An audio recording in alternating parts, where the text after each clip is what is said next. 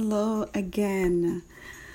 So, today we have two things to discuss. First on the agenda, this is our final podcast.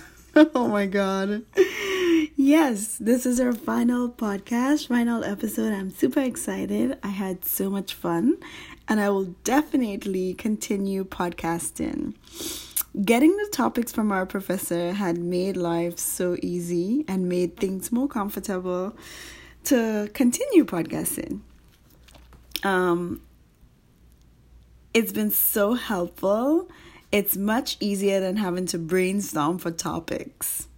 Anyways, I am definitely going to continue, like I said. Maybe not within the same field, but we'll see. I am very open and I really enjoy um, doing the podcast every other week. I am most grateful for the skills that I have learned and the knowledge gained during the semester. A special thank you to our professor for her hard work and, most importantly, for presenting the course in such a fun and engaging manner. I really, really enjoyed everything.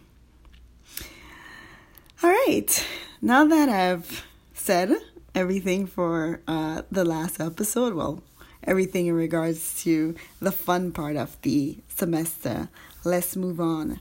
So, today we're discussing the residential school system. And honestly, guys, this topic is so sensitive for me. I had the opportunity to do the intro to Indigenous Studies last year, and I did the blanket experiment, and I was so moved and emotionally dis- distracted and like shoveled by the idea that humans like myself can do something so horrific and think it's okay. From an emotional perspective, I hate even having to imagine the trauma. I get anxious and immediately I feel depressed because I have to mentally imagine myself in the situation to get a good sense of what may or could have happened um, with the residential school system. What's more painful is that religious groups that we associate ourselves with was all a part, was involved in this horrific event.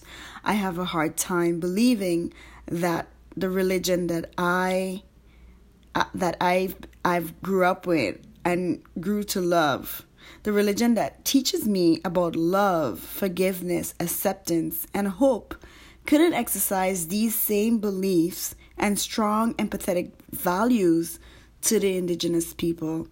So the topic itself is very very sensitive for me and um, i tend to get a little bit emotional. So just bear with me in case i start crying during my letter. I'm just giving you a heads up. But um, yeah just bear with me. With all that said let's get into my letter.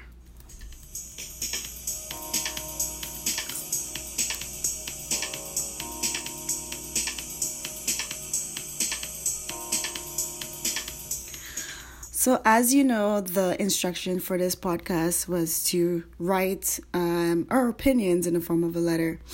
So, here we go.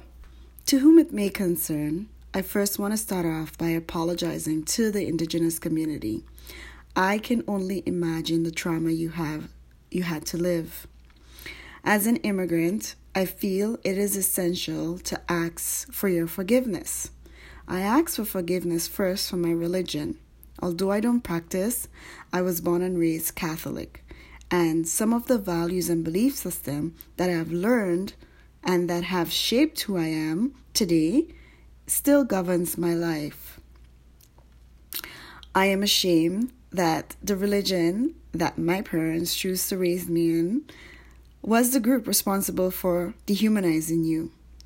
I feel ashamed, I feel disappointed, and I ask that you do not judge everyone or every Catholic based on the few that have caused you and your children so much pain. I also ask for forgiveness for blindly living on your land without giving you the respect you deserve.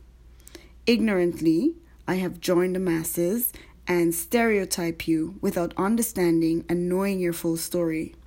As a black woman, I should know better. Coming from an ethnic group that shares the same fate in the hand, in the colonizer's hand, I should know better. As a mother, I feel I have a better understanding of your grief, the grief you have endured.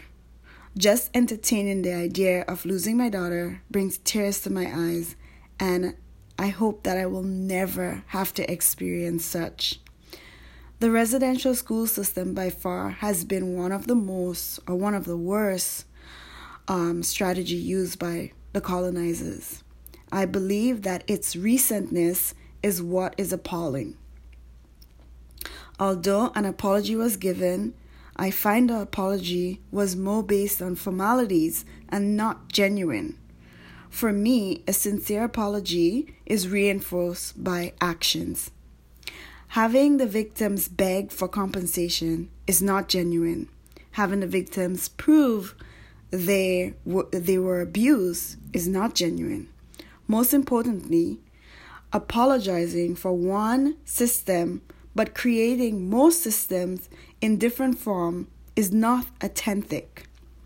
A sincere apology means we feel sorry for our behaviors and the hurt and pain that it caused, but most importantly, not create similar policies or system that will generate more hurt and pain.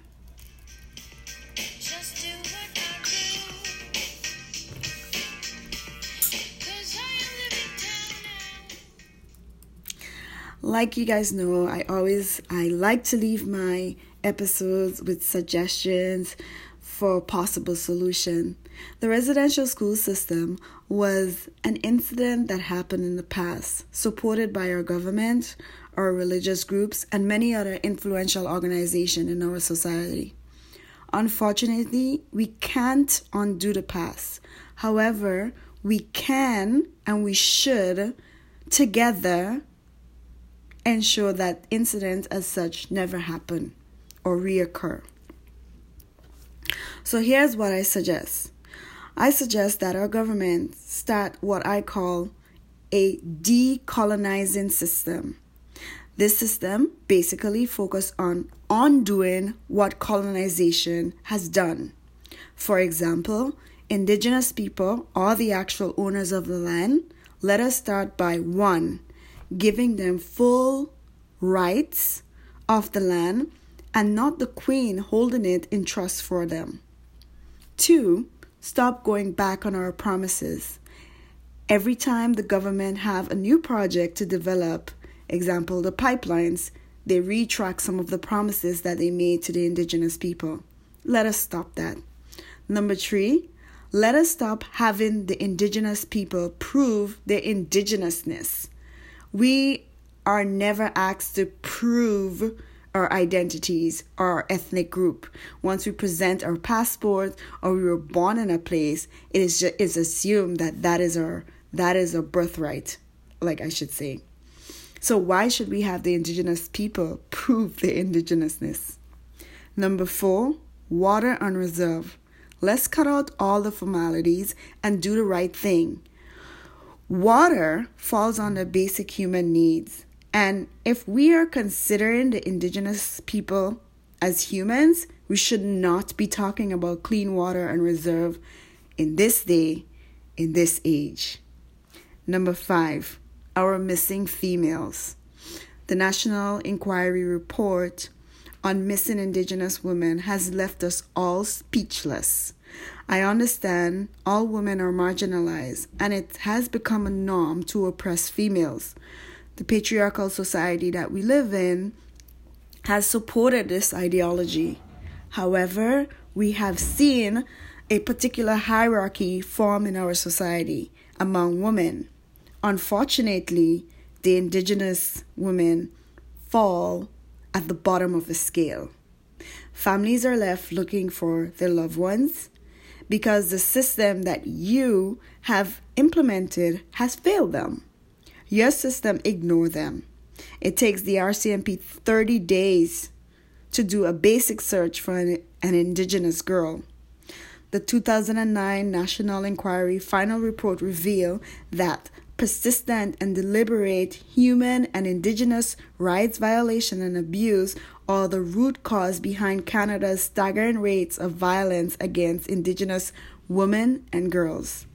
The final report suggests suggests the majority of indigenous women and girls security is crucial and needs to be addressed.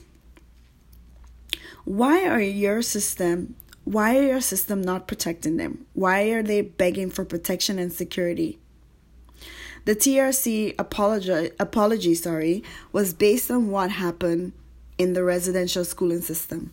The government promised not to allow such to happen moving forward.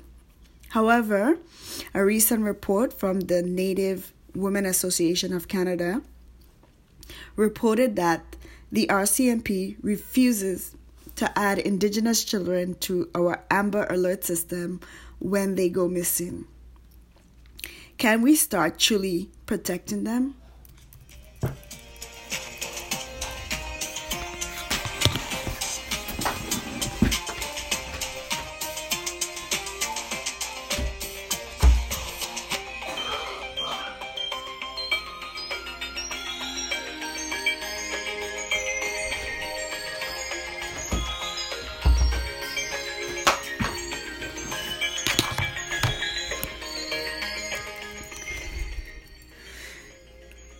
Thank you again for listening. I am grateful for the opportunity to share my views, and honestly, I feel good.